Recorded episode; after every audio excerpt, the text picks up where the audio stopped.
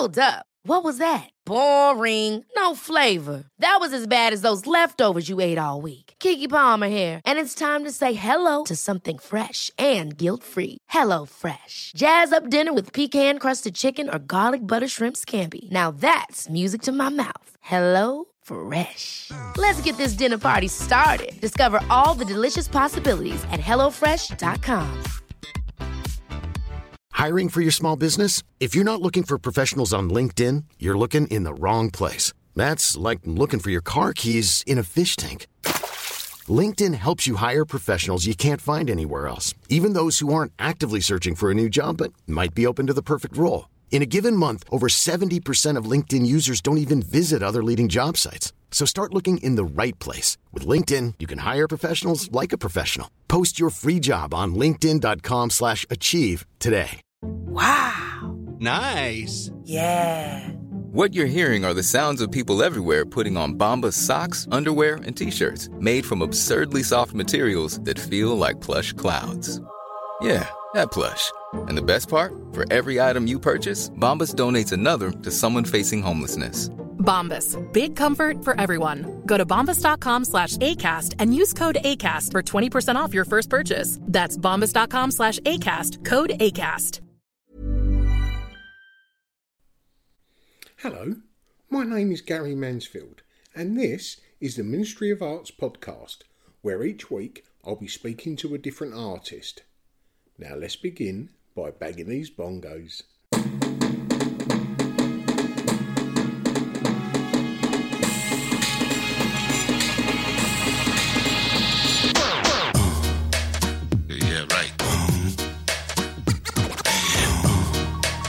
Crazy. Hello, how are you? I'm out and about today to record the intro of episode 120. I hope you're all doing well. Well, this week's guest, you'll be glad to hear, is not part of Art Billow's Art in the Age of Now, nor is he featuring in the Kensington and Chelsea Art Week. Although, we do speak about Orlanda Broom, who features in both. So, today's guest. He's a comedian, he's a writer, and he's one of the most popular podcast hosts in the country. And it is, of course, Mr. Adam Buxton, Buckles himself. Now, at the start of his podcast, he does a thing called a ramble chat, where he takes his dog Rosie out for a walk and um, does the intro for his podcast. So I thought I'd do the same, although I've not got a dog. And Adam lives in the um, Norfolk countryside, and I live in a, well, I live in a London borough.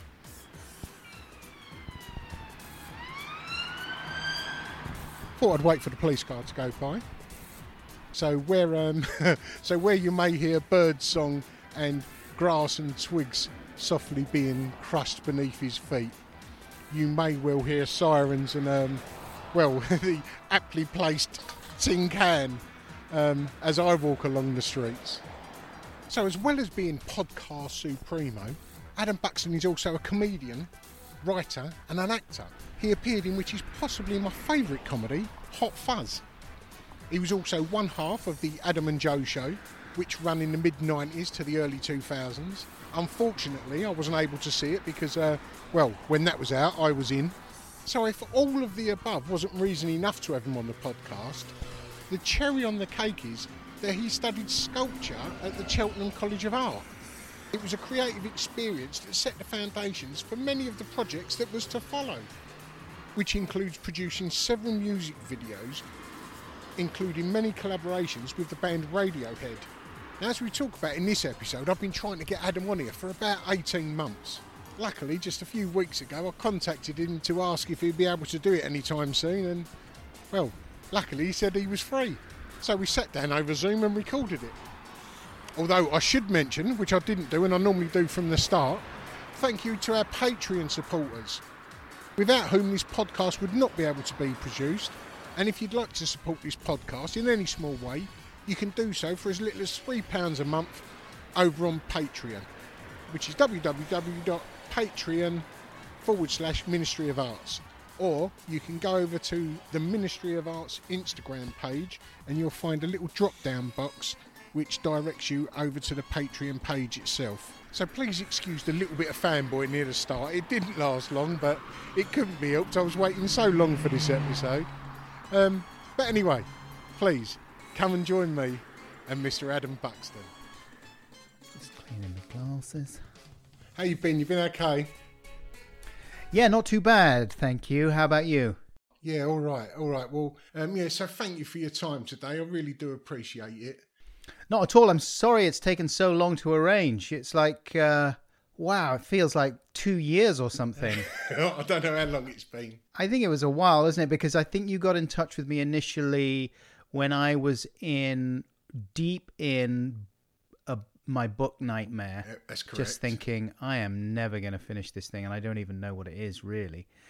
And then, you know, and occasionally I'll I'll get invitations to do things Yeah. or requests to do things, and some of them are easier to bat away than others. Yeah.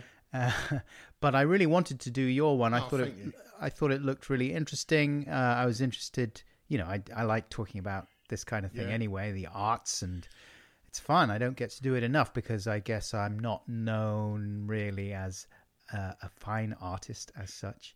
And also, I was intrigued by your background and how you got into all this stuff. And so, yeah, thanks for asking me. Oh, you're more than welcome. When I first got into art, when I fell in Yeah. love with art, like while I was in jail, I wrote to an artist called Duggie Fields, who unfortunately passed away a couple of months ago. Right. And we had to do an exercise in the art class. Um, and we had to sort of um, talk about an artwork that we find in a magazine or a newspaper. And there was uh, an article about the designer, clothes designer, Zandra Rhodes, and in the background was this little portrait or a little painting by this person, Duggie Fields. And she just mentioned her friend, artist, Duggie Fields from Earl's Court. I just sent a letter to Duggie Fields, artist, Earl's Court, London, and it got there. And he replied a couple of months later. That's what got me into writing to artists and ultimately got me to where I am today. Well, I loved the fact that you had taken that approach. I thought that was pretty great. You know, I was impressed by you, impressed by the postal system. I, I did have half an idea it, it'd get there because most posties, I would think, would go to their colleagues. Oh, on my route, I've got so and so, and yeah, so it was it was worth a go, and it worked. So, right, Adam, I've got I've got several um, several questions that I ask each guest. Uh, well, the first is, how would you explain what you do to someone that doesn't know your work? Oh man, that is tough, and I really hate it when that happens. And it usually happens when I'm socializing with friends of my wife, or you know, it's people like it's people who are a little bit older than I am. Uh, in those sort of situations, when it's family situations, and they've got absolutely no clue what I do. Oh, what do you do? And I go, oh Christ. And usually I say, oh, I'm a writer. Nowadays, I just say, oh, I'm a writer. But then if they seem at all interested or sympathetic, then I'll try and explain what I do. And I say that, you know, I'm a comedian. I would never call myself an artist because it always seems to be too self aggrandizing. Mm, yeah, I know what you mean. I'll be the judge of whether you're an artist. but the truth is, that's how I think of what I do. Yeah. I I live what David Lynch calls the art life, you know? Yeah. And or at least I try to. And that's how I approach most things, and I guess most of the work I do comes out of responding to everyday life. It's it's about my life. You know, I guess this is true of most fine artists as well, isn't it? Um, or most people who do anything creative, you're you, you, you're responding to the world around you. But mine is very direct responses and very direct ruminations about my interactions with other people, my family, the people I love, you know, Yeah. and people I come across in my life, and also the effect that cu- culture, things around me has and have on my life. You know, I'm re- I'm a real believer that this stuff changes people. It affects you positively and negatively. Yeah. And uh, I've always been really fascinated by that. And so a lot of what I do is sort of responding to that. Uh, and, you know, when me and Joe Cornish were on TV, we did this thing called the Adam and Joe Show in the 90s. And that was really a set of responses to films and TV shows and adverts and music and all this stuff that you're bombarded by in the modern cultural sphere. And it was us just taking the piss out of it and kind of reworking it, reimagining it. And so I guess that's what I do a lot of the time. Well, anything that happened between like the summer of 94 and the winter of 2001 on TV, I have no idea of because I wasn't allowed one during those during those years, you know. Is that that's when you were in prison, was it? It was, yeah. We always used to joke, me and Joe, that our program was probably most enjoyed by people in prison. Um, like people would say, "Who do you think watches your show?" And, was, and we were like, "I don't know, people in prison," because we thought it was like a stupid joke about, well, you know, they're so bored or they've got no other option. This is the only thing they're going to watch. Yeah. But I always assumed that in the modern uh, prison system, people did have TVs. They do now. They didn't then. They was Oh, okay. just they was just bringing it in at the end of that, and we was only allowed these little um, black and white ones that were sort of that long. It was like a shoebox, you know, and they had a screen maybe Yeah. four inches square. You I used know. to have one of those. Yeah, well, we had to sort of wire it up to a motorbike battery because that's all because there wasn't electric in the cells. Oh, not plugs at least, anyway. So did people have did people have contraband TVs that they would watch under their sheets? yeah, well, even when I was in high security, I had we had bent screws in there, and um, we used to get them to bring in. You was allowed a um, a what was it called? Game Gear, like a Playboy, but. Uh, um, not a Playboy, Yeah, a fucking Game Game Boy. Boy, not a Playboy. There was plenty of Playboys in there, but there was um, there was I can't remember what it was called, but it was like a Game Boy, but it was a Yeah. different brand, and and it had a, like you used to put a big cartridge in the top, but you had, you could get a TV adapter with these two like um, V-shaped aerials, you know, and it looked like a radio, so you could attach it in. But we used to get bent screws to bring them in, and we used. I was like sort of Rumbelows. I'd rent out the TVs, you know. But Yeah. yeah, um, yeah that, that was only for a little while before, uh, yeah, before that, them, well, before them couple of screws got caught bringing drugs in, and yeah, that, that ended me. Um, And what did you used to watch when you were watching illicit TV? it was normally only um, BBC you could get because the um, the That's the signal for signal, everything else right. was yeah, everything else, and and if you was really unlucky, you'd get like BBC Two at ten o'clock, when Yeah. there was like you know just normal, well, the stuff that I watch now, you know. But certainly no Channel Four. No, no, not not really. but yes, You'd think they you'd think that they would have got across the whole TV situation earlier because it's a great pacification medium. And it's what they, you know, they figured out fairly quickly in um, mental institutions that TV was a great way of carving, calming down the patients. Well, that's what they do now. That's the reason they've brought them in and the Xbox because it's a, a character dangle because they give everyone the option of having one, but you can't just have it. You've got to earn it. You know, so you you can have it if you fuck up and you know break rules and and do whatever. We'll take it off you. And everyone's seen recently that all the people that used to moan about um, how prisoners have got a pool table and TV and Xbox, when you have your liberty taken away from you and you have to stay indoors, which is tantamount to the same thing, even though you've got several rooms, a garden, and you know 150 channels on your telly, when you're locked in, um, yeah, none of it seems relevant, you know. That's right. It's the kind of grinding predictability of the routine Yeah. that is most difficult to endure. Yeah, that was that, and, and and you could see people saying it. I feel like a prisoner, and us ex-cons who you know try and sort of um, make people understand that it's not all about you know the, the luxuries that you get in there. Um, Yeah, yeah, we was all sort of like, yeah, now you know um, what we've been trying to say for years. You know, Yes, absolutely. I don't know if you was able to to look at what I sent you, but I've done a podcast this week with an artist called Orlanda Broom. I looked at her work. Yeah, it's great. It is. I hadn't heard of her before. There's quite a few people you've interviewed that I haven't heard of, and Oh, good. I, I really enjoyed looking at their stuff. But yes, beautiful, giant paintings, very reminiscent of some of my favorite David Hockney stuff. I Very love that. so. You know that giant Grand Canyon thing that's in Australia, and uh, I love that. That's just one of the greatest pieces. and it reminded me a bit of that one. The reason that I sent you um, Orlanda's work, or at least a link to her work, um, is related to question two. When was the when was your first interest in art? Uh, well, I mean, I always drew pictures. I liked drawing the same kind of stuff that a lot of children draw. I liked, you know, robots, lots of little army men firing kind of sticky guns at each other with uh, beep, beep, beep, beep, beep, beep, beep, kind of going in between each other. And then after I saw Star Wars, I pretty much just drew Yeah. things from Star Wars a lot. And then I would always draw movie posters.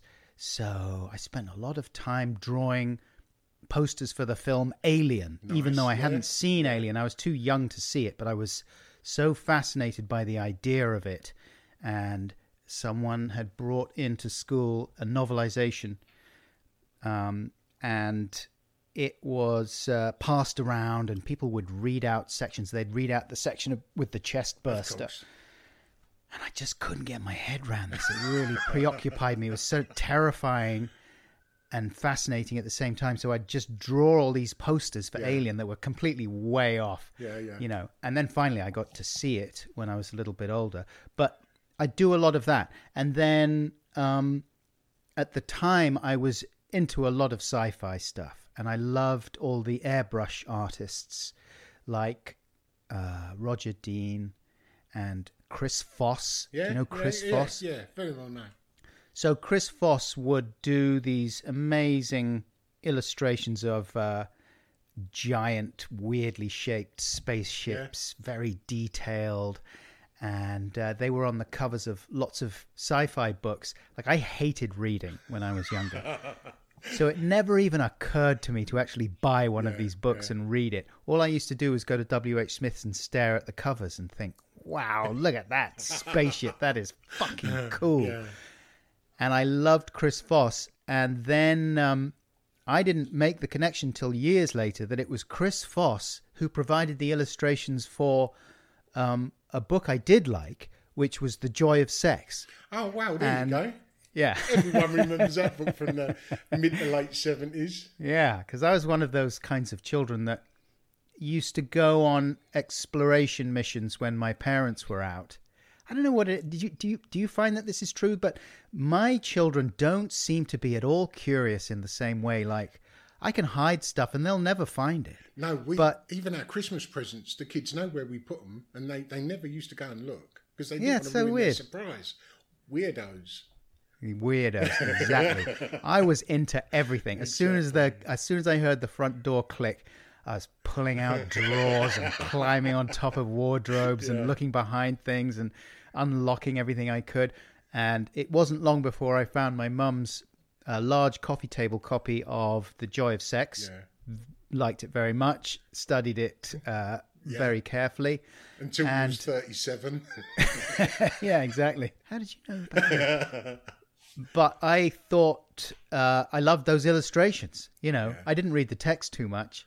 I just looked at those hippies, and um, I think maybe that kind of helped to form my ideal for the kind of woman that I was attracted to. Sort of hippie woman. I like underarm hair. Who had a swing on a of thing. tree. Yeah, yeah. Oh, there's one illustration where they're holding, they're doing a 69, but they're standing up. Like the- you know what I mean? Like they're just holding each other. One of them is holding the other one the other way around. Anyway, so Chris Foss, loved Chris Foss for the spaceships and the sex. And I, I just used to buy lots of those books when I, when I got record, uh, you know, like book tokens and stuff. I'd buy books of science fiction illustration, and and that's what I really loved and aspired to. And then when I got a bit older, actually Channel Four was pretty good. Channel Four launched, I think, in 1982 when I would have been 12, and they were very good in those days about having really fairly esoteric arts programs on in the in the evenings, uh, which introduced me to a lot of weird stuff and uh, yeah, loved all that. Used to watch all that. Yeah, see, I never got into anything like that when I was a child. Um, I was Right. never into football, never into art. Unfortunately, I just liked getting up to mischief. And obviously, I got quite good at that. Or depending on depending on how you look at it, you know. Yeah. But um, yeah, that's You got that's the- too good at it. what kind of mischief were you into? Um, well, it started off as the the little tearaway stuff, the knockdown ginger, annoying neighbours, you know. A bit of a prankster. Yeah, that sort of stuff. And then we was walking across some garages once, and my mate fell because it was all um, asbestos roofs. My mate fell through one of the garages, um, and like, we're trying to sort of pull him out, but it wasn't a garage; it was a lockup, and someone had all of their sort of dodgy stuff in there, and like we was just passing it out through the roof, and then that's when we realised that we could earn money from this naughty stuff that we were doing. Because we was all skin you know we had none of us had anything between us you know. Um, and then that was it. When we started putting a value a monetary value on stuff that's when it went all well when it, it stopped being mischief and turned like crossed the border into into Yeah. crimesville And you were aware of that, obviously. yeah it just made it even more naughty at the time because i was only possibly 12 or something you know And what would have been like what was the jeopardy apart from were you more afraid of what your parents would think or more afraid of the law? um, more for oh, I wasn't afraid of the law.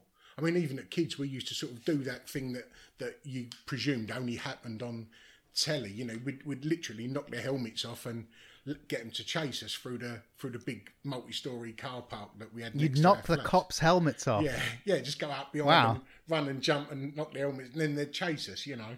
That's assaulting a policeman. yeah, I know. yeah, I know. But then when they caught us, they give us a fucking good hiding. It was the eighties. That's what they'd done. You know. Right. Would they literally lay into you? Yeah, yeah. Even as kids, they'd um, give us a, a good old proper slap round the face, not not just a sort of you know twist of the ear like you see in a comic, you know, and take you to your mum's. They they would give you a, a slap, and then even later on, um, when the SPG um, were about in the in the early in the early eighties, they'd just come and kidnap you off the street and put you in the back of the van. And then they'd give you a good hiding, you know, three or four police in the back of a van, and throw you out at another part of your town, you know just because they knew that you were a pain in the ass. Yes. Well, it was a, it was a different strategy for a different time. it was, it was. Yeah, Oh I've, I've never yeah. sort of made a big fuss about it. It was just how it was, uh, how it was at them times, you know.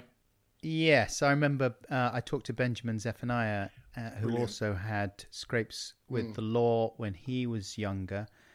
And he had the same sort of outlook. I mean, he certainly endured a lot of um, abuse at the hands of the police, many of whom were straightforwardly racist. Yeah, But there were also times when he tells stories about, you know, getting caught and getting kind of roughed up or mistreated. And he sort of said, well, you know, it was kind of fair enough.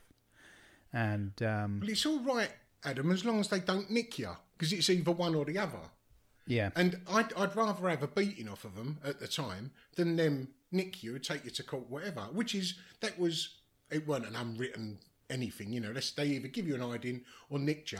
But then later on, when they started giving you an hiding, then nicking you, and not only nicking you, making shit up when you got into court. That's when they sort of when when the game wasn't being played fair, you know. yes. But um, that didn't happen too often. But it, it definitely happened a couple of times to me, and and you know during them times, um, yeah, a lot of, a lot of my friends as well. Mm.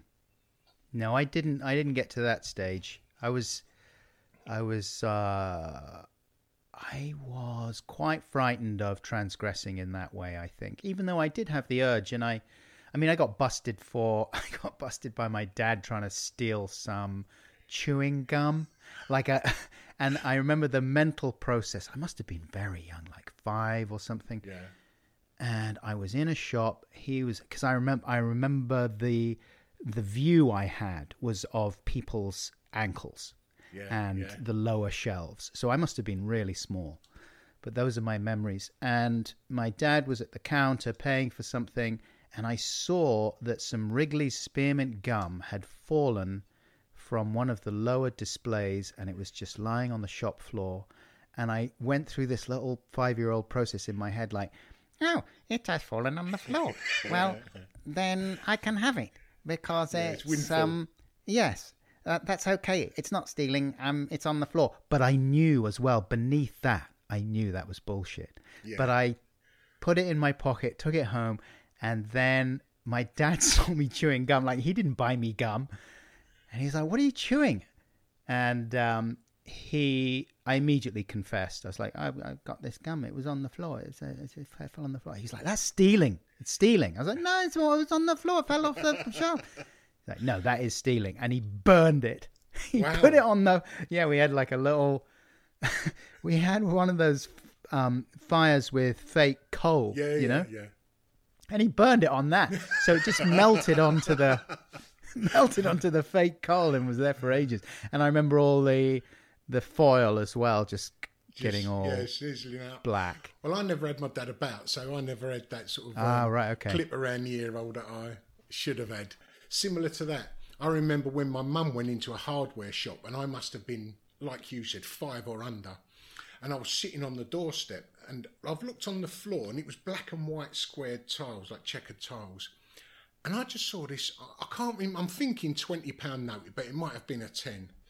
And I remember just looking at it, and every time someone come in from the back of the shop, this note would blow towards me. And I remember just looking at this note crumpled up, and then someone come in again, and it blew towards me. So I just picked it up, and I remember looking about just as someone steps like come into the shop, and I was sitting on the step. I've put my um, I've put the, the note in my pocket, and I remember we sat on the bus on the way back, and I went to my mum. I found this like on the floor, and her eyes open. We had fuck all, you know what I mean? But um, yeah, that wasn't getting thrown on the fire. That was for sure. No, I mean it's it, it's weird with that stuff, isn't it? Because obviously I've come to learn in in later in life that it's easier if you stay pretty much as straight as you possibly can. Oh, definitely. Um, but certainly, I had a strong impulse when I was younger to take the piss and bend the rules whenever possible because I just thought, well, if no one, if not, if no individual is getting hurt, I'm not stealing from a person, you know, then fine, anything Yeah, goes. yeah. And then I remember seeing, I remember seeing the film Office Space. Did you ever see that? it. Oh, it's funny, man. It's really funny. Mike Judge, who does Beavis and Butthead and King of the Hill and stuff like that, was one of his first uh, live action features with Paul Rudd and Jennifer Aniston, I think. Really funny. Um, but the premise of that film is that this guy works in a soul sucking job in some big corporation. He hates working there and in his little office cubicle. And one day, spoiler, he finds actually, it's not a massive spoiler. He finds out, he figures out that he can, um, he can kind of cream off all the tiny little percentages that the computer, like usually these financial transactions, they're a little, um, you know, decimal point percentages of this Yeah, transaction. I'm not explaining this very well. Transaction that usually get rounded up or down, Yeah. and um, so this guy figures out that if he just creams off these tiny um, percentages, he can actually make loads of money, and no one will no one will really figure it out. And uh, so he's thinking he's found the perfect scam. And then he explains it to this girl he meets, played by Jennifer Aniston. And she's like, "Oh right, so you're stealing." Yeah. And he goes, "No, because it's it's like tiny, tiny fractions of a percent here and there, you know." She's like, "Yeah, but it adds up to thousands of dollars." You say. Yeah. And he's like, "Yeah." She's like, "Yeah, so you're stealing." yeah, but people only see it as the little bit. When I was at, at uni on my third year show, I had a piece that was it was five boxes wide and three boxes um, high, and I asked people that I knew that weren't crim- that I knew wasn't criminals. Um, I knew I only knew a few, but um, I asked those to sort of pilfer something from work for me, be it a pack of post-it notes or something. And um, I had someone worked in a hospital. They gave me a, they brought me a hospital gown. Um, uh, someone worked in a bank and they give me one of the pens that's stuck in on the counter, you know, with the Oh, yeah, okay. So I had one of those. There was. Um, um, oh, there was someone worked in a theatre. No, someone went to the theatre and, and got paid a pound for the binoculars, but brought me the Ah. binoculars. So I had 15 indiscriminate little things like that. But um, every time they handed me one, I took a photo of them and stamped thief across the Polaroid and then give them this little sticker saying, um, you know, just explaining that by law you're a thief. And they was going, Yeah. well, no, it was only a little post-it note. And I, the same as what you said, I was going, no, you're a thief. And I've called Yeah. the artwork, a thief is a thief is a thief. And I was going to put the Polaroid at the back of this little box that was about five inches square, which I didn't do in the end. I just put the item in there. But um, yeah, they was all panicking and getting a little bit worried, and they didn't like being called a thief. You know, No, it's it's uncomfortable. It really made me uncomfortable watching that film, which I was really enjoying. And then that scene came along, and I was like, "Oh, that's like me. Yeah. That's the way I justify some of my little, you know, sneaky schemes." And it's just how easy that someone can be coerced into doing something, you know? Yeah. Doing something illegal. Because I just asked them, and, you know, if it was, if the law looked at it, you know, I was some sort of uh, Fagin that is getting all of these um, straight, honest people, you know, and corrupting them, you know? Yeah. The college you went to, the not college, the art school you went to, Cheltenham? Um, I went. I ended up in Cheltenham, Cheltenham and Gloucester College of Higher Education. I did a year's uh, foundation in City Poly, over in the East End, opposite the Aldgate uh, Gallery. oh, yeah. and yeah, it was fun. I really, I loved it. It was the best thing that ever happened to me because I was being channeled down the more uh, establishment route. My dad was always aspired to that establishment life himself and did a good job of working his way into that world, having grown up, you know, in a fairly straightforwardly working class family. But he, he always wanted to be part of the part of the uh, posh set, and he did he did a really good job of of achieving that, really. And he wanted that for us too. So he sent um, his children to private schools, and then the idea was that you, off you go to Oxbridge. That's the next stage. You get into Oxbridge, you know, you pay all this money, send your child to some expensive school, and that and the schools are good at figuring out the best way to get their students into Oxbridge, and on it goes. Um, but it quickly became clear that I wasn't one of those people that was going to get in there. And um, Did you want to get in there? I did because I thought that would be What Dad wanted? what dad wanted, and also because it's the idea of having everything mapped out for you is quite nice. Yeah. if you look at it in a in a certain way, you know, there's a part of me always that would prefer a a simple life where people tell me what to do and I just follow the path and I don't ask too many questions. But actually, um, it never ends up being the path that I go down, um, which I suppose is a good thing. But yeah, I did want it. Uh, Also, I after a while I'd been in in uh, a public school in London, surrounded by a lot of other people who ended up going to Oxbridge and those kind of people. And you know, I liked a lot of them. They were nice. They were, I, I met some good, fun people there. And I thought, um, I thought it would be fun to go to Oxbridge and go boating and hang out with rich people and, uh, you know, be an aesthete. And but I just wasn't really one of those people, and um, so it didn't happen. And eventually, I uh, well, first of all, I went off to Warwick University to try and study English literature because that was the next best thing. Okay, so you didn't get into Oxbridge, but go and do some kind of degree at a decent university, and then you to can make your dad's pocket um, worthwhile, you know, and, and Yeah, I mean, you've exactly. documented he couldn't afford it anyway, but Yeah, yeah. So he was. That's right. By that time, he was he was badly in debt, and he couldn't help me out financially.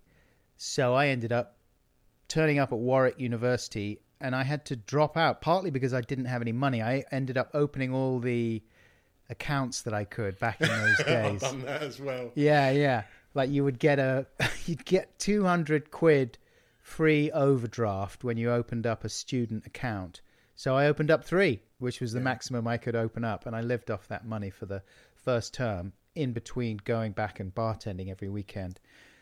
But then eventually combination of not having any money and not really enjoying the course at all, and going out with a woman who was planning to go to art school herself and said, Why don't you just go to art school? You should apply. Yeah. You know, we used to go to life classes together, and that's what that's what our relationship was based on in the first place was um, you know we worked together in a restaurant but we talked about art all the time and and uh, she showed me her sketchbook and I showed her mine. She was like wow you're really good. And I was like so are you. And uh, so eventually she convinced me that I should just apply. And that was the best thing that ever happened. Hiring for your small business? If you're not looking for professionals on LinkedIn, you're looking in the wrong place. That's like looking for your car keys in a fish tank. LinkedIn helps you hire professionals you can't find anywhere else, even those who aren't actively searching for a new job but might be open to the perfect role. In a given month, over 70% of LinkedIn users don't even visit other leading job sites. So start looking in the right place. With LinkedIn, you can hire professionals like a professional. Post your free job on linkedin.com slash achieve today. Ever catch yourself eating the same flavorless dinner three days in a row? Dreaming of something better? Well, HelloFresh is your guilt-free dream come true, baby. It's me, Keke Palmer. Let's wake up those taste buds with hot, juicy pecan-crusted chicken or garlic butter shrimp scampi. Mm. Hello Fresh. Stop dreaming of all the delicious possibilities and dig in at HelloFresh.com. Let's get this dinner party started.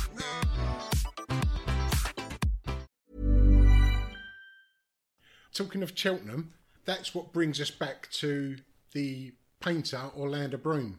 She was Oh, yeah. in the year below you. no way Yeah. And she remembers your final show. wow And it was only a couple of days ago because she listens to podcasts while she's painting. yeah Um, we was talking about um, podcasts, and she went, "Oh, do you listen to Adam Buxton?" I went, "Yeah, of course." I said, "Funnily enough, we, it's just been arranged yesterday that he's he's going to be able to come on next week." So um, she went, "Oh, I was at college with him. He was a year above me." And then she she mentioned your third year show, or Wow. your end of year show. Yeah, yeah. That's so cool. Uh. I I did well in the end. I got a good degree and um, had a lot of fun. Well, what I did was I just worked really hard because it turned out that actually I imagined that Cheltenham was going to be just this whirlwind of social engagements Yeah. because I'd been to a party there. When I when I was in the sixth form, this guy lived in Cheltenham and he hired a coach and took us all up to to his place in Cheltenham and we had a great time. And I thought, oh, that's what Cheltenham's like. But I didn't realize that it was an unusually big house in in the fancy part of Cheltenham that we'd been to. And where I was down in Pittville was not like that. You know, it was just like a normal, boring town. And there wasn't that much to do. And also, I'd made all my really good friends by that time. You know, people like Joe Cornish and Louis Theroux, who I met when I was at school before then. They were my big pals in London, and I wanted to hang out with them. I, I wasn't really in a position to make more friends. And uh, You sound so I ended up such a happy student. yeah it's, i mean i wanted to i, I had wanted the to friends I have on one hand. I don't need. yeah it sounds a bit arrogant doesn't it i've got all the friends i need i should be so lucky to get more friends i did make some friends there there were some really nice people there but but i think what i'm trying to say is that i'd i'd made my kind of lifelong friends by that yeah. time Do you And remember so, your yeah. installation that you made for for your final show? Yeah, very much. I did a thing called Space Kitchen. and the thing is, I was doing sculpture, and uh, I liked the sculpture degree there because you could do anything, basically, anything you wanted. It wasn't like studying at the Slade or something where you are. Where I would- imagine that it's much more of a classical discipline, and they teach you how to hack away at marble and shit like that. We didn't get, we didn't go anywhere near that, uh, you know, marble or stone you could just do you know you come in and say oh well i uh, i'm going to paint my um, knob blue and stand in the corner and uh, i'm going to recite bob dylan lyrics and that's my piece. And they'd go yeah great fine off you go. Uh, tone of blue? yeah exactly. Now what are you saying? Is this Yves Klein blue? And is that a comment on the art world? Um, so it was good fun, but I found out quickly that actually installations was a fun thing to do.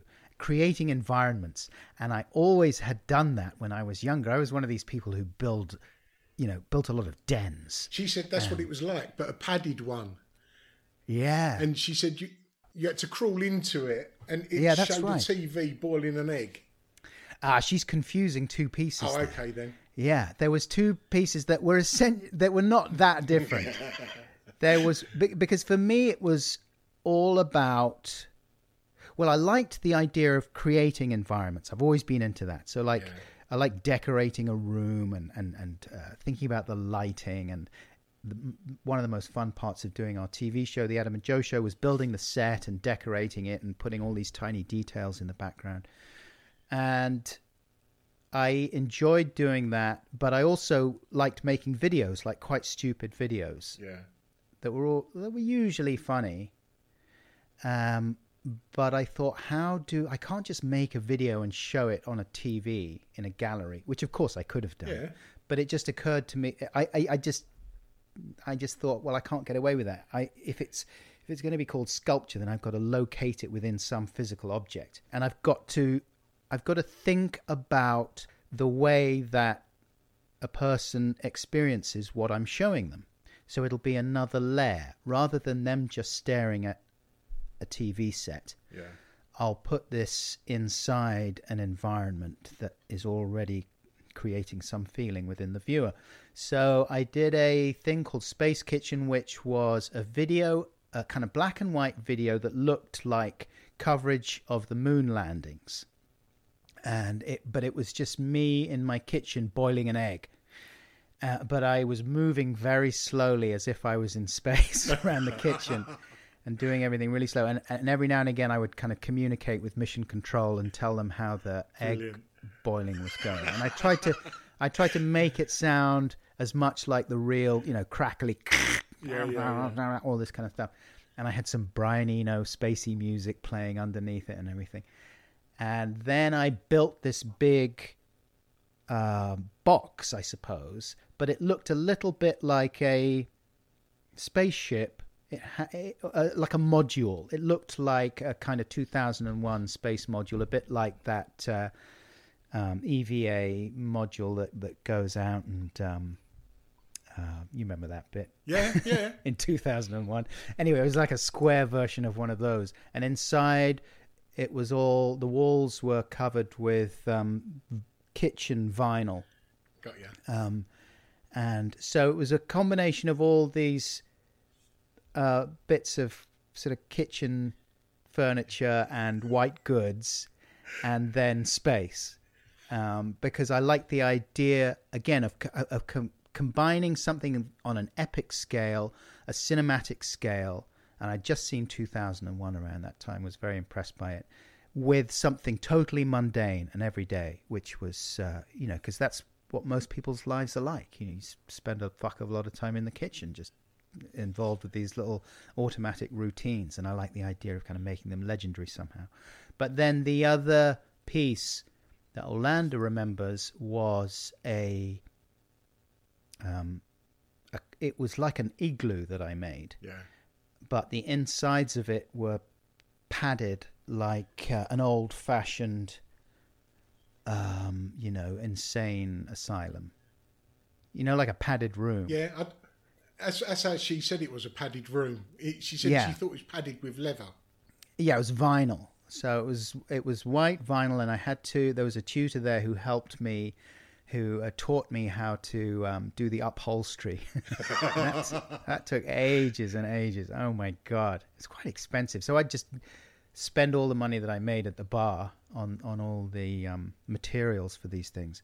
So it was like a padded igloo, and you go down this very narrow, constrictive entrance corridor, and the door would close behind you, and it would be all dark, except for the light of a projector. So you'd go through the the cramped corridor, and then it would open out into a slightly wider cylindrical space, still quite small though. And at the top of the the, the roof of the cylinder was a sheet, and back projected onto the sheet was this feedback pattern, TV feedback. So basically, if you point a, a video camera at a TV screen while the TV screen is plugged into the video camera, you get feedback. Okay. And it's a bit like the like the, the old school Doctor Who credits. You know, it's it, it's that effect of just Yeah, yeah, what yeah. looks like um, uh, lava or video plasma kind of rushing at you. But then I figured out over nights and nights of experimentation on my own in my flat that if you change the aperture of the camera and the angle that you were shooting at and fiddled around with the contrast controls on the TV, you could get these amazing patterns. These these kind of uh, that looked a bit like fractals or Yeah. Mandelbrot sets that would just repeat and repeat, and these intricate, very organic looking patterns would start to emerge from the feedback, and they were infinitely varied. So you'd, you you could they would just evolve over time, and if you made slight slight changes to the angle that you were filming at, they'd suddenly transform into another kind of pattern. They were beautiful. And actually, we used to. I, I used to um, put them on the TVs in the background of the set for the Adam and Joe show as decoration. Yeah, and I used them. I used them quite a bit at like parties. You know, if we had parties, I'd I'd project them and things like that. But they they, they look like kind of cool, trippy visuals. But they look almost like CG because they're so intricate and beautiful. And actually, I got an angry letter from someone after our show went out on Channel Four, saying you nicked my visuals. Oh. But I, I, I don't know, some random guy, and I was like, no, you just you've just been doing TV feedback. I'm sure a lot of people have done it. Yeah. And it's easy to do, and I'm sure you end up with similar things. I never saw anything that was exactly like the stuff I was doing, but I was really obsessed with that. And actually, if I look back, that was as close as I ever got to creating something purely fine arty. You know what I mean? That was Yeah, yeah. just. It was just it. It was beautiful, and you could look at it for ages, and also it meant something to me because I was obsessed with this idea of. I watched a lot of TV, and I thought way too much about TV and how we watch TV and all this stuff. And this idea of a feedback loop really fascinated me, and I thought that's kind of what TV is like really. It Yeah. just it just it's this it's eating itself. It's spitting out this idea of what the world is like that isn't really real. And then gradually the world outside begins to conform to that idea and then TV hoovers it up and recycles it again and on it goes this long loop of how we're all you know more or less affected by by TV and what we watch. The- And did you document it in any other way other than keeping the video that you used on there? Uh, there is some video of it. I think on the extras of uh, of the Adam and Joe DVD, there's a tiny, there's a few seconds of stuff from my degree show at art school, Oh, nice. and you can see the uh, Space Kitchen unit. And Can you remember the- its title? Yeah, that was called Space Kitchen, and the Oh, the it was? feedback thing. Okay. Feedback thing. I think it was just called feedback video piece. I didn't have the guts to call it anything fancier. I don't think so. Anyway, I did another thing called World of Telly. It was all about TV, one way or the other. And um, you know, in museums, when sometimes you go in and uh, they create, well, it's a little bit like a. Um, oh, I'm, try- uh, I'm trying to think of the word. you sounded like Rosie, your dog, then when you went. trying to think of word. I'm 51. I can't think of words anymore. Uh, it's you know a bit like a very basic kaleidoscope. So you create, uh, you get four mirrors, um, and you put them together Yeah, yeah, in a big kaleidoscope thing, and they taper a little bit towards the end, and then you stick a screen at the end, and it creates an effect like all the all the, the the screens get reflected and reflected, but in such a way that they look like a big globe. Wow.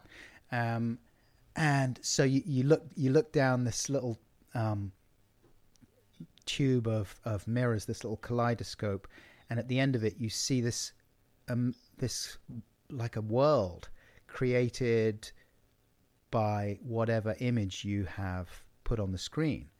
And so I would um, make all these videos, I'd chop up bits of, um, you know, like I had two VHS recorders. That was one of the first things I bought when I got a job. Went on, uh, I, I got Loot, the, uh, Oh, yeah. remember that newspaper? And um, it was like eBay, analog eBay it was. and I bought a couple of secondhand VHSs, and then I just would make compilations of clips from films and adverts and things like that, very fast cuts. And then I'd put a lot of music and sound effects on so people could go into this dark room and look down this tube and see this illuminated globe with all these moving images on it and all these sound effects. And it was kind of this immersive way of watching TV. Nice. that was cool. Do you still World play about with it? Do you, do you still create art in any way? In, uh, not in that way. Not in such a straightforward. Like now, most things I do are uh, a bit more to do with the podcast. They're more easily identifiable as well. You're just doing a podcast. That's just a conversation, or it's like uh, you know a funny video or whatever, or it sort of feeds into a live show that I'm doing, or something like that. You know, a bit of comedy, but so I don't do anything just for its own sake Yeah. in that way. I mean, I occasionally draw and paint, um, and I did a lot more of that last year after my mum died because she was always going on about, "Oh, I wish you, I wish you would draw a bit more." Sorry, No, emails. Oh, I've just sent Um, you one, funnily enough. Oh, there you go. That was it. Um, she was always saying, "I wish you would draw. You're such, you're so good at drawing. Why don't you draw a bit more?" And I'd always say, "Yeah, all right, mum," because I'd occasionally draw her a picture Yeah. for um, birthdays and Christmas and things like that.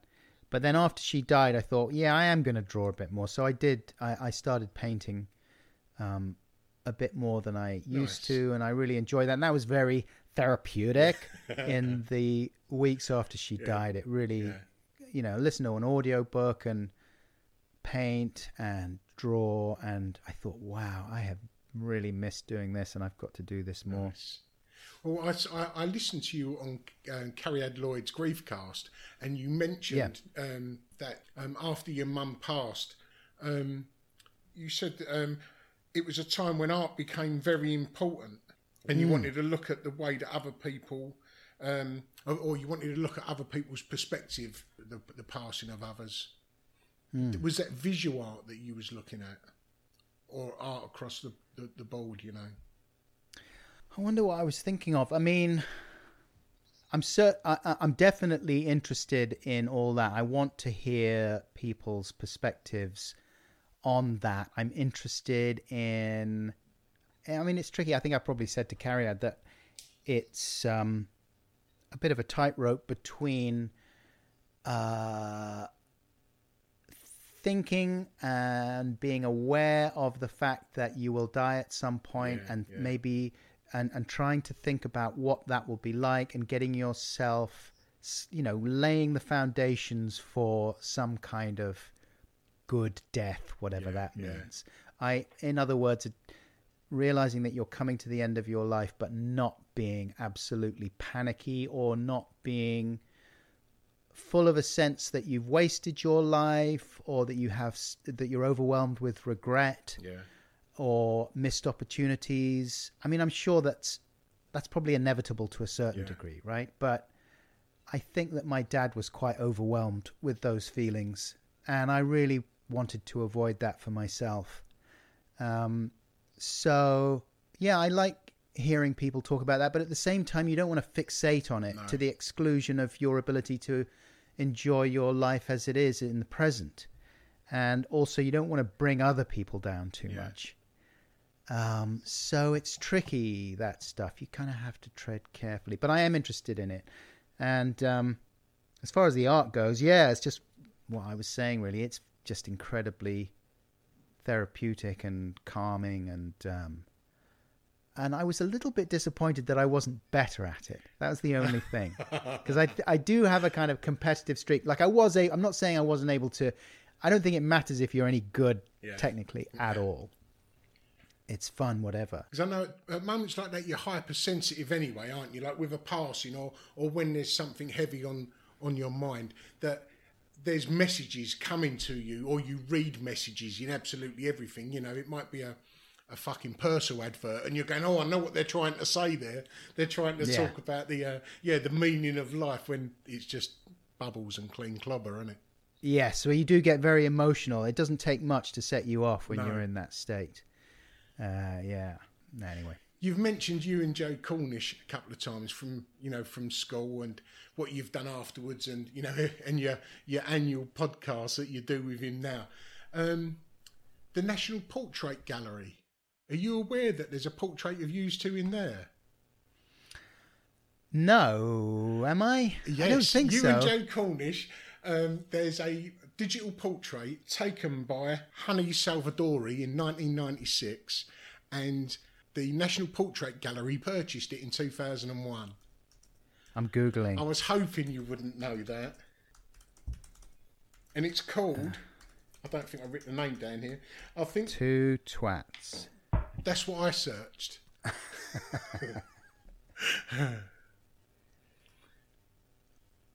Is it the one? It's called? Joe Cornish and Adam Buxton. I think that's all it's called. I had it written down on on Oh, it's it's Joe sitting in the sink. yes, yes. that the one? It is. Yeah. And user like well, it was 1996, so it was 25 years ago. Yeah, man, that was the first ever publicity photograph that we had taken, and uh, that was I remember that um, session very well, and that was in the office in Brixton above the body shop where we made the Adam and Joe show, and that I've was in the uh, office kitchen, and th- there was another shot from that same shoot where that was back in the day when we were so excited that we were on TV and that people wanted to take pictures of us that we would just do absolutely of course. anything that they wanted us to. Yeah. And we'd think of other stuff. We were like, well, we could do this. You know, I could dangle Joe out of the window. Uh, I could run naked through the streets. what about that? And one of the other ones we did was Joe was in the bath. Uh, he was naked and he was in a big bubble bath surrounded by lots of um, like toy babies. Yeah. It was a bit it, was a bit creepy. And I was I just put my head in the toilet and I just um like I did a handstand on top of the toilet and then lowered myself into the toilet bowl. And we were like, there you go. What about that? That'll do. but I'm glad you wasn't aware that that was um, purchased by the National Portrait. Is that bit you're reading there? Does it say that it's purchased by them? yeah, it says copyright Honey Salvadori. Salvadori, National Portrait Gallery, London. Yeah, Wow, that's crazy. yeah. They bought it 2001. Purchased 2001 That's pretty cool, from the it? photographer's collection. Wow, that's amazing. Is it actually hanging up there? Yeah, no, it's, it's as No, you no. walk in, it's right in front of you. Yeah. it's in the main hall. It's a hundred foot high. There's seats around it so that you can study it at leisure. Actually, it is quite good that one because it's. I remember we spent quite a lot of time decorating the walls, as well with uh, images that were important to us, The Simpsons and Iggy Pop, and Frank Black That's and David cool, Bowie. I'm looking at it now. Yeah. And also with your own podcast, um, you recorded one a while ago with Tim Key in the Courtauld Museum, or gallery rather. Yes, It was quite some right. time ago, and it was for it was a, a little promotional thing for the um, National Art Pass, wasn't it? Yeah, And it was right. just you and Tim wandering about the echoing gallery. Yeah, we had a good time. I love Tim Key. Well, we had, or I had rather, um, Katy Wix on. Um, Oh yeah, I'm going to talk to Katy at some point. She's brilliant. We I had her on here about um, a month ago as we speak, um, and she said about getting Tim Key on. Yeah, you should do. Yeah, yeah. She, she did say he's good fun and he, and he loves a tangent, so uh, he may go he may go off on a few. Yeah, he's great. I'm just trying to see where were we? Was, yeah, I think it was the Courtauld, wasn't it? Yeah, do remember it at the time with you walking around. Yeah, they got some pretty. Th- th- I think that gallery is it was closed for refurbishment. It's been closed for refurbishment for a long time. I wonder if it's open now. It's a very posh gallery, isn't it? Yeah, it's got. It's mainly. Even then, I was wandering around. I was thinking, "Wow, this is really mainly old white guys." Done this, so okay. A question that I do have, Adam. Yeah. Um, I mean, I've, you've answered a few without me even asking the question, but if there was you and five other artists, past and present, what would your ideal group show be? Um, um, um, um, um, um, um, um, I think I don't know. I guess I would have fun personalities there. Nice. and uh, I was at art school in the kind of uh, heyday of postmodernism in the early 90s, uh, or at least the heyday of postmodernism kind of breaking through Yeah. into popular culture and, and, and mass awareness. And I thought it was good fun. I mean, now the legacy of postmodernism is more mixed, I suppose you could say, and controversial. But in those days, what it meant to me was just taking mixing high and low or there being no division between high art and low art and traditional ideas of of, of what uh, those two things meant so i thought that was kind of exciting and i liked the idea that a lot of those so-called postmodern artists were appropriating images from the cultural sphere and from TV and advertising and all those things, which you know people like Andy Warhol had done in the '60s, I guess. But this was the logical, very modern extension of it, and I loved all that stuff. So I really liked Jeff Koons, Yeah. um, even though you know he was controversial very much at the time and still is, I suppose, because there was such a big element of um, business, what seemed to be quite cynical business about it, and uh, making money off it, and having a factory where you are cynically producing these rather antiseptic pieces of art Yeah. that were little, little uh, ideas or jokes almost about art, and then making millions and millions of dollars off them. Yeah, and- it was almost as if he's got a business that makes art rather than he's an artist that makes money from his art. Yeah. But then you could say that about a lot of people. You could say that about Damien Hirst. And I Of think the idea that that's what Damien Hirst is like a sort of cynical manipulator. Yeah. I think that idea persists. And I don't really believe that it's the truth of him. And nor do I. Like I was listening the other day to your episode with Anneka Rice, and she was talking about the fact that Damien Hirst had been very philanthropic and kind to. Oh, it was wasn't it even one of the Rolling Stones who Ronnie, uh, Ronnie Wood. yeah, it was Ronnie Wood, and he was in a bad place, uh, drinking too much, and and Damien Hirst kind of intervened and uh, turned his life around a little bit Yeah. by providing him with kind of art therapy in a way. Yeah. And I thought that was really a, a nice, interesting insight and a different side to someone like Damien Hirst, um, who would also probably be pretty good to have a, a group show with. But anyway, um, Jeff Koons, I think, would be fun. He's a fascinating character, and, and, and some of his really good pieces, you know, the the the kind of stainless steel Love bunny. Yeah. Love 'em. I, no one had ever really done anything No. like that before. The inflatables. And- Yeah, the inflatables Yeah. that, of course, were not inflatable, but they were made out of uh, rigid Yeah. material, like stainless Gavin steel, Turk's whatever it was. Bin bag. Yeah, a lot. Gavin Turk was another one who I thought was pretty great. Um, so I would have Jeff.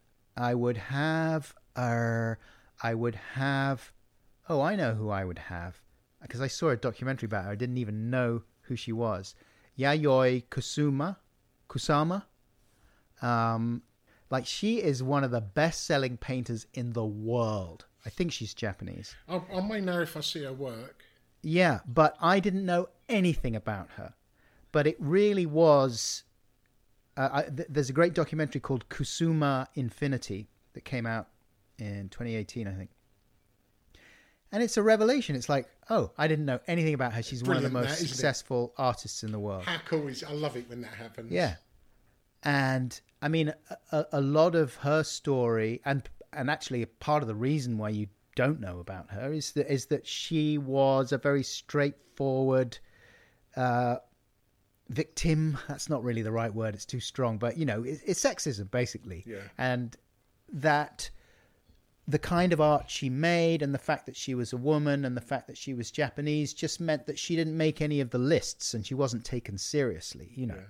But actually, her work is is extraordinary. So she also she struggled with mental illness throughout a lot of her life, and it's a really interesting story.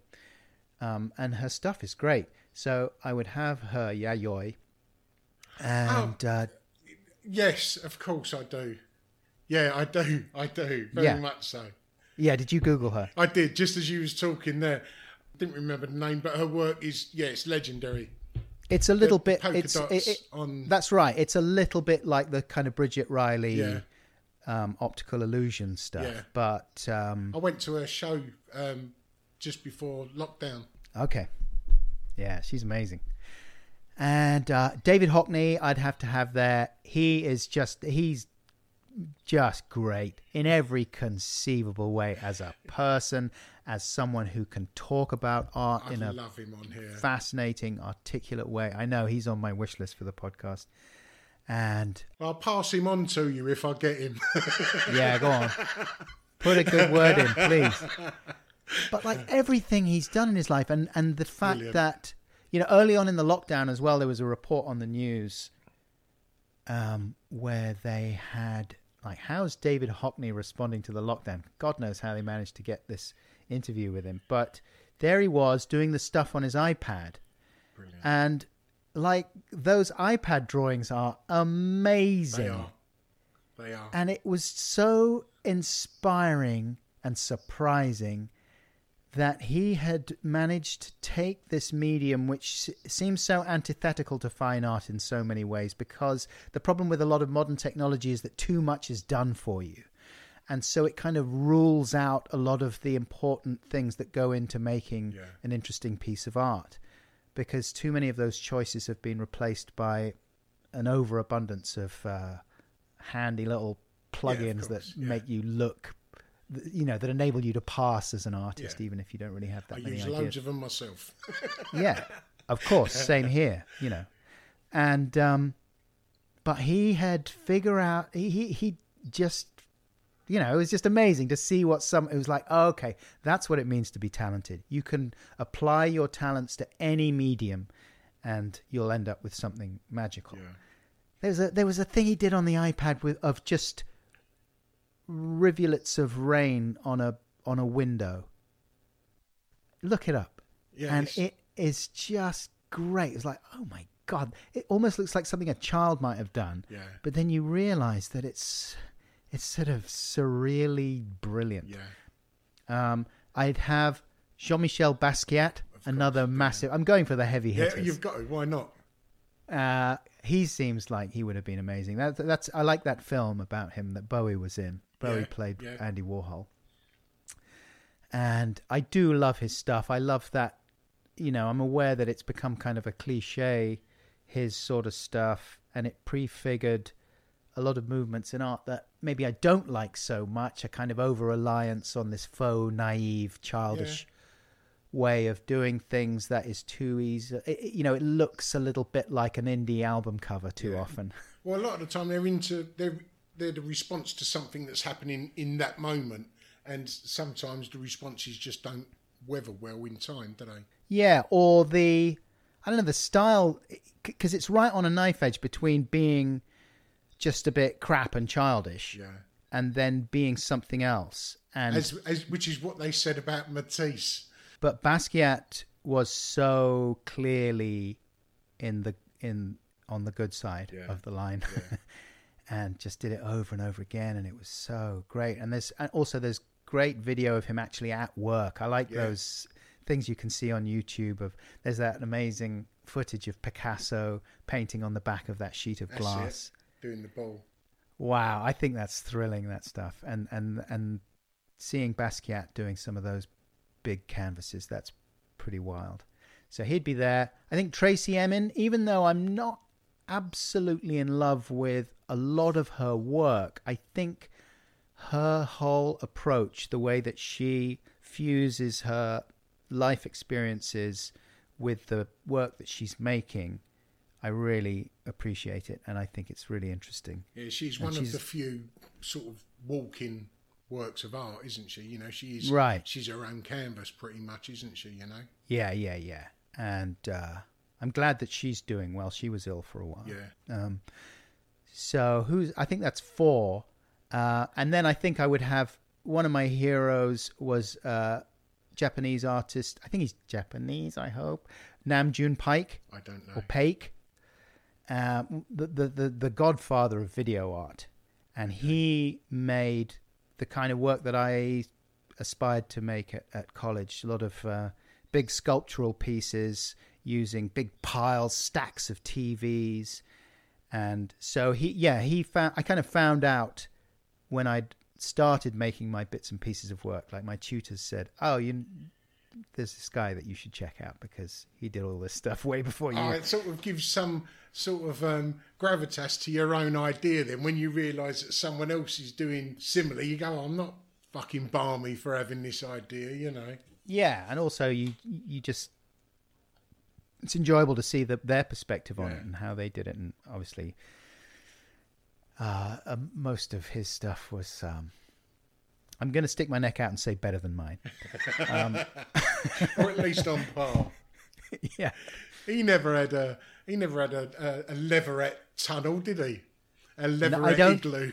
I don't think so. What he did have was he had there's one piece where he put a big magnet next to a TV screen, an old tube TV screen, you know. None of your uh, LCD Yeah, flat screen yeah. nonsense for Nam Nam June Paik. Valves and everything.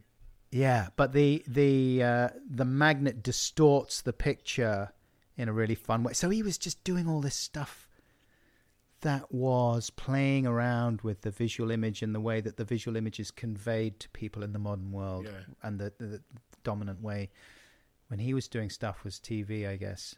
So yeah, I loved all that. I'd love to talk to him and ask him some questions. Well, Warhol and Basquiat are the two most popular for that question, Yeah, and they yeah they appear a lot. I mean, Warhol would be fun. I think Basquiat, even though he was clearly a troubled soul, I think that he just seemed like someone I would maybe want to talk to a little bit more than Warhol. Even though Warhol's amazing and fascinating in so many ways, uh, I think he was. He just seemed a little bit too slippery. yeah, there was You know what I mean? something about him. Like he, there was no way that you're going to get close to that guy. Where I think, uh, I think maybe Basquiat was more of a kind of uh, more vulnerable. He maybe. got shot for a reason. I um, didn't say that. I mean, Tra- Tracey Emin, you mentioned Tracey Emin there. I've Yes. mentioned it quite a few times on here. She's the one who got me back into art because I'd stopped Right, okay. making art for several years. Once my son come along, I, I started an MA, couldn't afford it, and my child, you know, so obviously I had to jog the MA on. Um, and I just ignored art for about six, seven years because it was a bit hurting for me, you know. I couldn't do it. I, I threw a little tantrum, you know. And then I went to a, um, a talk that Tracey Emin was giving, and I, I know Tracey. I see her across the room, and I sort of give her a little wave, and she's she's come over and we've started chatting, and she said, "I've not seen you around for years. Like, you know, where you been?" I said, "Oh, I had a baby," and I give this noble story about going out to um, to work. You know, I couldn't afford a studio, and you know, giving this, expecting her to go, "Oh, good on you," and she went, "You're not making art anymore." She went, "Art made you. Art turned your fucking life around, and you're ignoring it. You should have more respect for art." In the end, I, I was going, "Okay, I'll make art." Yeah, there's always a way, isn't there? There's always a way of leaving your stamp and just screwing around with things and in order to express yourself. Uh, but yeah, she's right. Truth be known, I didn't want to because I'd thrown a tantrum. I couldn't be an artist, so I didn't want anything to do with it. That's that was the What? Why did you feel you couldn't be an artist? Because there wasn't the time, or you didn't feel you were good enough? No, I didn't have the time, I didn't have the money, and I didn't have the space. And Oh, because I wanted to create big art. I didn't want to Right. create little bits. You had a fixed idea of what Exactly, an artist yeah. does. Okay. And I wanted to be a Tracey Emin, a, a Damien Hirst, a Gavin Turk, you know. yeah. And I weren't going to do that on a fucking A4 bit of paper in my mind. And I wasted several years of me arty life, as it were, you know, because Yeah, yeah. I mean, now that's pretty much what I'm doing now anyway, you know. It's never wasted though, because all that stuff, you know, those experiences feed into what you do, and uh, I don't think you should be too hard on yourself. But I think Tracey Emin is right, and I understand though how you were feeling about like, no, an artist, you need the big apartment, the loft, and the big canvases, and the paint, and uh, you know that that's the dream. Well, um, I mentioned David Lynch before. And there's a great documentary about David Lynch called The Art Life that came out five years ago or something. Really recommend that. Um, it is him talking not so much about his films, but more about just how he approaches creativity.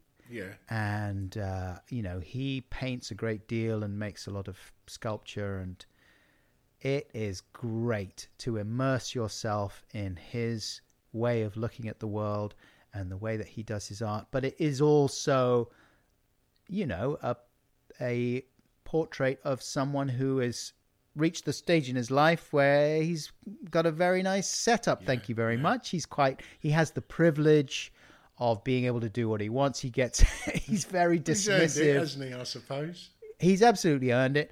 But you know, not everybody has the wherewithal or the time or the freedom to commit themselves full time to the art life. but luckily, David has, and he's very and he's totally unapologetic. He's not one of these. Yeah. He's not sort of going, well, I know, you know, not everyone is so lucky. I know I'm very privileged, but, uh, but, you know, he's like, yeah, this is what I do. And, uh, and he goes, some people say I should be going to see my kid's ball game. Well, fuck that. I can't think of anything more boring than watching my kid playing football. He's only five. He's no good at it. I'm gonna, you know, I'm paraphrasing, but that's that that's essentially what he's saying. He's not he's not one of these people who's torturing himself like, oh, I wasn't there enough for the kids. He's like, no, that's fucking boring. You know, I, I'm sure he's nice to his children in other ways, and I'm sure he's there. He for says what most of us think quite often. yeah. and uh, I mean, I can't remember if you get much of a perspective from his partner on on how she feels about all that. But uh, one would hope that they've come to some sort of arrangement, and he so he's living the dream of the art life there. Well, I'm aware that I've asked you all my questions now. Um, oh, one of which is, if you wasn't within the arts, what would you like to be? That was the last question. Uh, do, do, do, do. Well, I think I've said in the past that I would I, I would be a bartender. Nice. Uh, I was a bartender for a long time, from about the age of 18, uh, and it got me right the way through college and supported me, and I, I, I liked it and met loads of interesting people that I wouldn't otherwise have met. It's great catering, you know, it, it, it's a real melting pot. Um, and uh, I loved it. And Brilliant.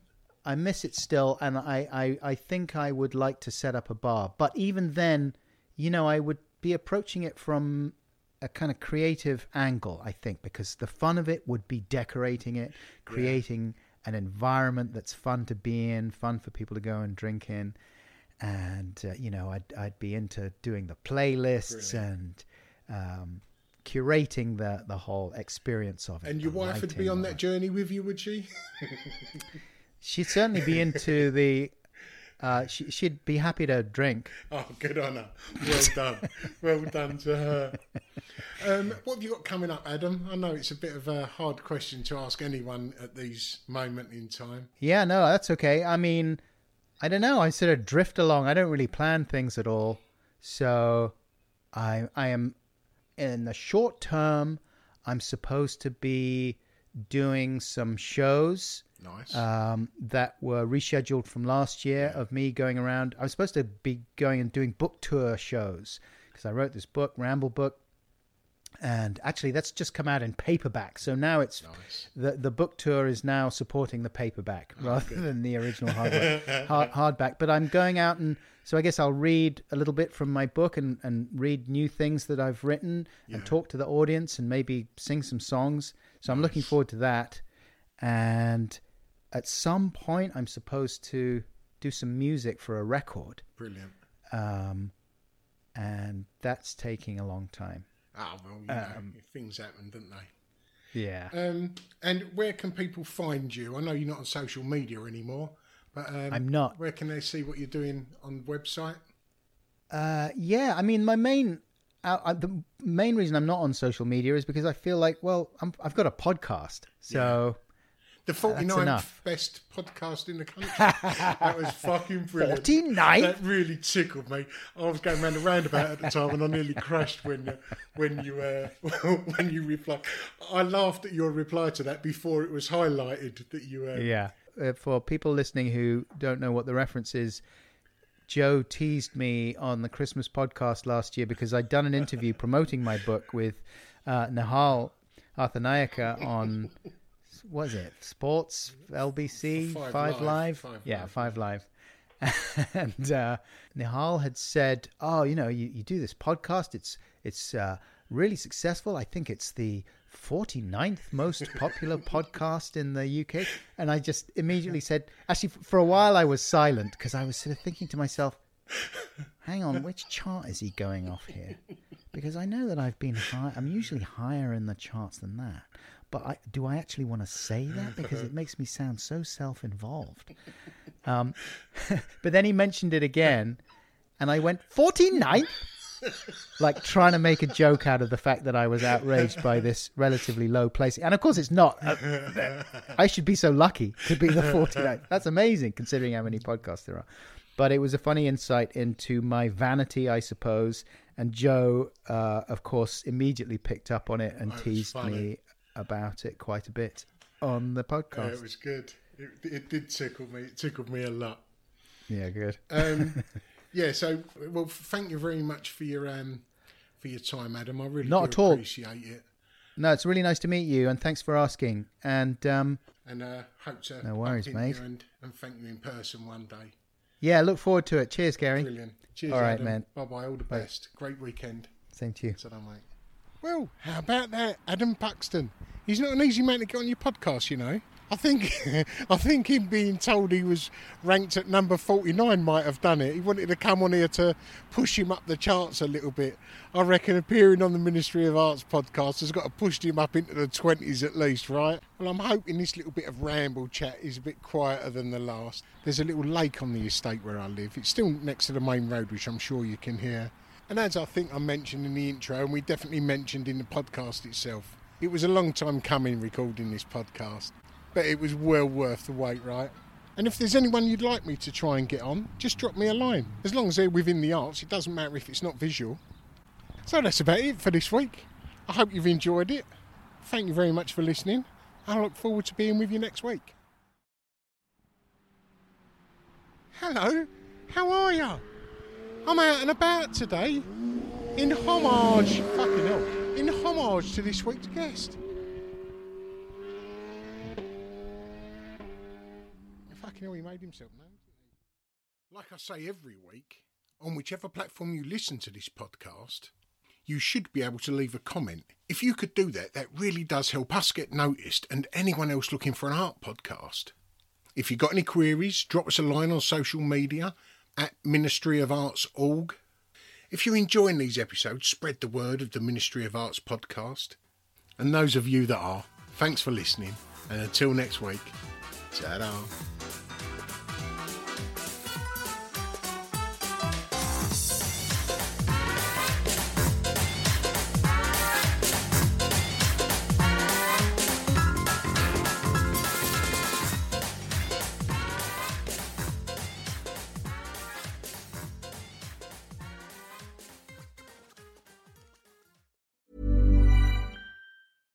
Ever catch yourself eating the same flavorless dinner three days in a row?